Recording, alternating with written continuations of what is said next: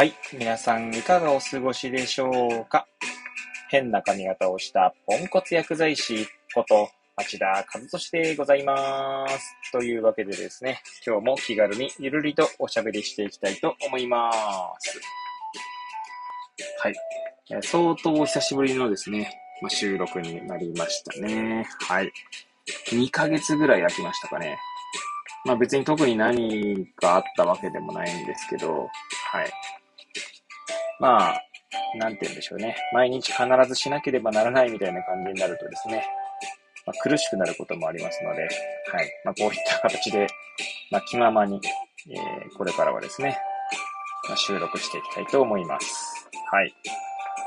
ちなみに、えー今日、えー時刻はですね、時刻はとか、まあ、収録日時が8月16日の火曜日、えー時刻が23時ですね。2分を回ったところでございます。はい。えー、まあ、久しぶりですのでですね、何の話をしようかっていう感じなんですが、えー、まあ、以前もですね、まあ、娘の影響でですね、まあ、鳥の、まあ、観察をするようになったよとか、はい。まあ、そういった話をしたかと思うんですけれども、最近ですね、えーまたこれまた娘の影響なんですけれども、えー我が家にですね、まあ、カブトムシが、まあ、やってきまして、やってきましてって言い方も変ですけども、はい。今、カブトムシを飼っているんですね。はい。まあ、そのことについてちょっと今日は語ってみようかなと思います。はい。まあ、大した話ではないんですけれども、まあ、もしよければ最後までお聞きいただければ幸いでございます。はい。で、まあ、娘がですね、確か何、何がきっかけだったかっていうと、定かではないんですが、まあ、昆虫を、に興味を示し始めたんですね。なんか、えー例えば、なんか虫取りに行きたいとか、多分その虫取りに行きたいっていうののそのさらに大元っていうのはちょっと記憶がないんですけれども、まあ虫に興味を示し始めたということでですね、えー私、あの、小学館の図鑑ネオの昆虫というものをですね、まあ、買って、まあ娘に、なんだろうな、まあ娘と一緒に見てみたんですね。で、小学館の図鑑ネオシリーズっていうのは、まあ、全部ではないんですけど、DVD がついてまして、その DVD がですね、まあ、ドラえもんとのび太が出てくるんですね。はい。なんでまあ、この子供にはこう、なんていうんですか、とっつきやすい作りになっておりまして、はい。で、まあ、それを見てからですね、まあ、そんなに別に虫が好きで率先して触るっていうわけじゃないんですけど、まあ、より虫に興味が出始め、その結果ですね、カブトムシですね。はい。に興味が出てきたんですね。はい。で、えちょうどですね、おとといですか ?8 月14日、え日曜日でしたけれども、え水沢、奥州市水沢区ですかね、水沢区にあります、あ江刺区か、はい、えにあります、江刺藤原の郷というですね、まあ、大河ドラマのロケ地とかにもなるような、まあ、場所があるんですけども、そこでですね、インセクトワールドという名前のイベントがやってたんですね。で、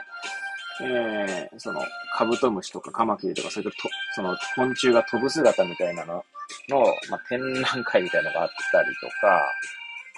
あとは、まあ、なんせその、江差藤原の里っていうの、ところをですね、まあ、調べていただければわかるんですけど、まあ、周りが、まあ、なんていうんですかね、や、山々というか、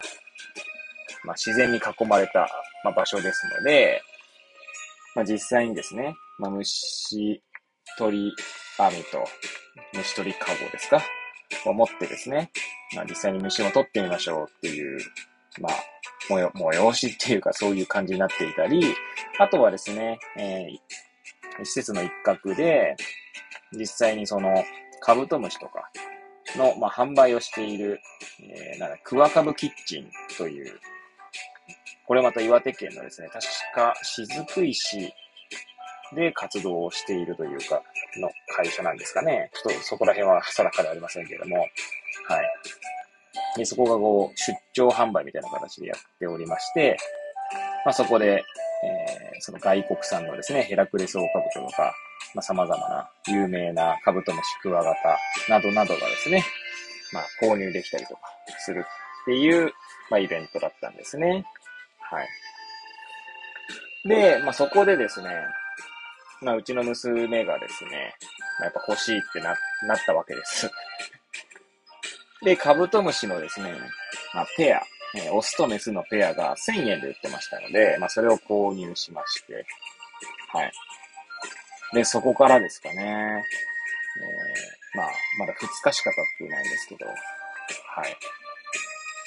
で、私自身はですね、実は小学校とか、そういった幼少期ですかね、まあ、カブトムシを飼った経験がないんですよ。はい。まあ、記憶の中では、その、まあ、私、八王子生まれ、八王子育ちなんですけど、まあ、雑木林みたいなところにですね、なんか虫を取りに行った記憶はあるんですけど、私自身そんなに虫が好きな方ではないので、なんか飼ってたイメージはないですね。唯一飼ってた記憶があるのは、まあ、飼ってたっていう言い方が正しいかどうかわかんないですけど、まあ、芋虫かなんかをですね、まあ、大事になんかこう、えー、虫かごに入れて観察してた記憶がありますね。そしてその、芋虫がですね、まあ、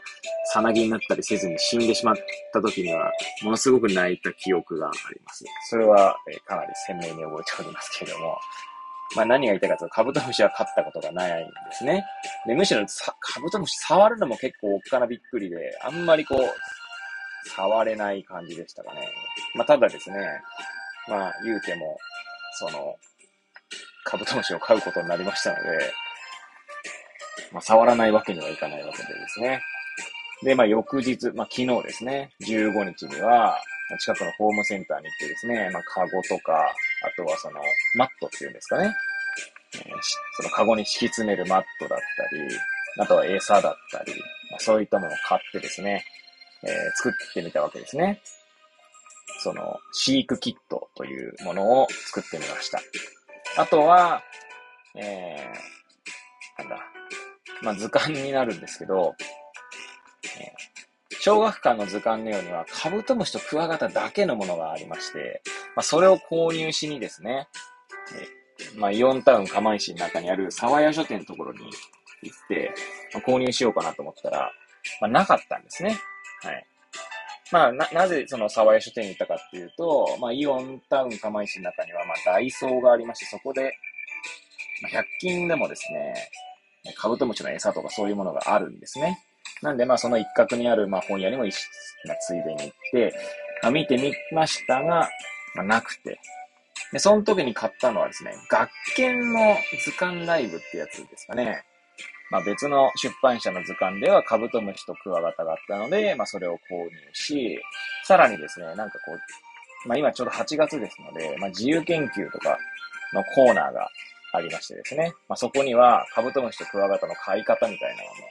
飼育方法みたいな本もありましたので、それも購入しました。で、それを見ながらですね、まあ、飼育キットを作って、で、えー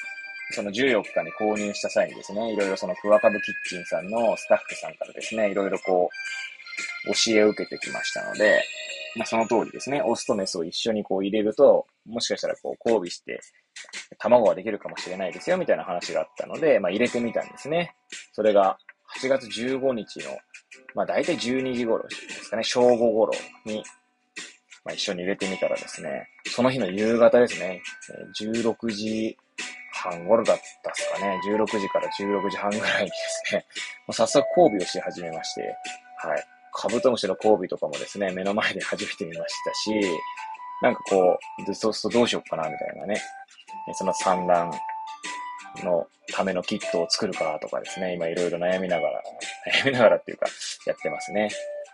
で、ちょうどですね、ツイッターで、ツイッターでというか、まあ一応、リアルでもお会いしたことあるんですけど、まあ、薬剤師の友人のがですね、カブトムシの飼育をしている方がいたので、その方に、えー、ちょっと相談してみたりとか、あとはクワカブキッチンさんの方はですね、インスタグラムで、まあこう、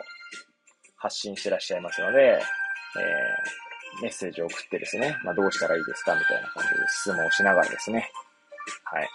で、つい先ほど、えー、オスとメスをですね、別、別居させました。はい。はい。で、まだ産卵キットは作っていないんですけど、まあ明日にちょっと産卵キットも作ってですね、えーまあ、うちの娘は結構卵が好きなんですよ。ちょっと急に話が変わりますけど。はい。なので、まあ産卵キットで産卵してですね、まあ、そういったところも見せてあげたいなという思いがありましてですね。別に私はブリーダーでも何でもないんですけど、ちょっとまあ、私自身がですね、楽しんでますね。はい。なんでまあ、正直ですね、子供よりも私とか、まあ妻も結構な興味津々に見てましたけど、まあなんか大人の方が楽しんでるっていう感じですよね。娘はですね、まあ、購入して家にいるってだけで多分そんなにこう、それだけで満足している節がありまして、そんなに世話するわけじゃないんですけれども、はい。まあ、ただ触ったりとかしてですね、結構キャーキャー言ってましたが、今日はそんなにですね、もうカブトムシに見向き、見向きもしないは言い過ぎですけどね。はい。そんな感じでした。そういう感じで、まあ、え子供からですね、まあその、世界の新たな扉を開くっていう意味ではですね、子供がきっかけになって、まあ楽しい毎日を過ごしておりますって話をさせていただきました。はい。えー、ぐだぐだと語ってまいりましたが、最後までお聴きいただき誠にありがとうございます。えー、またの配信の際にお会いいたしましょう。それではまたお会いしましょう。さようなら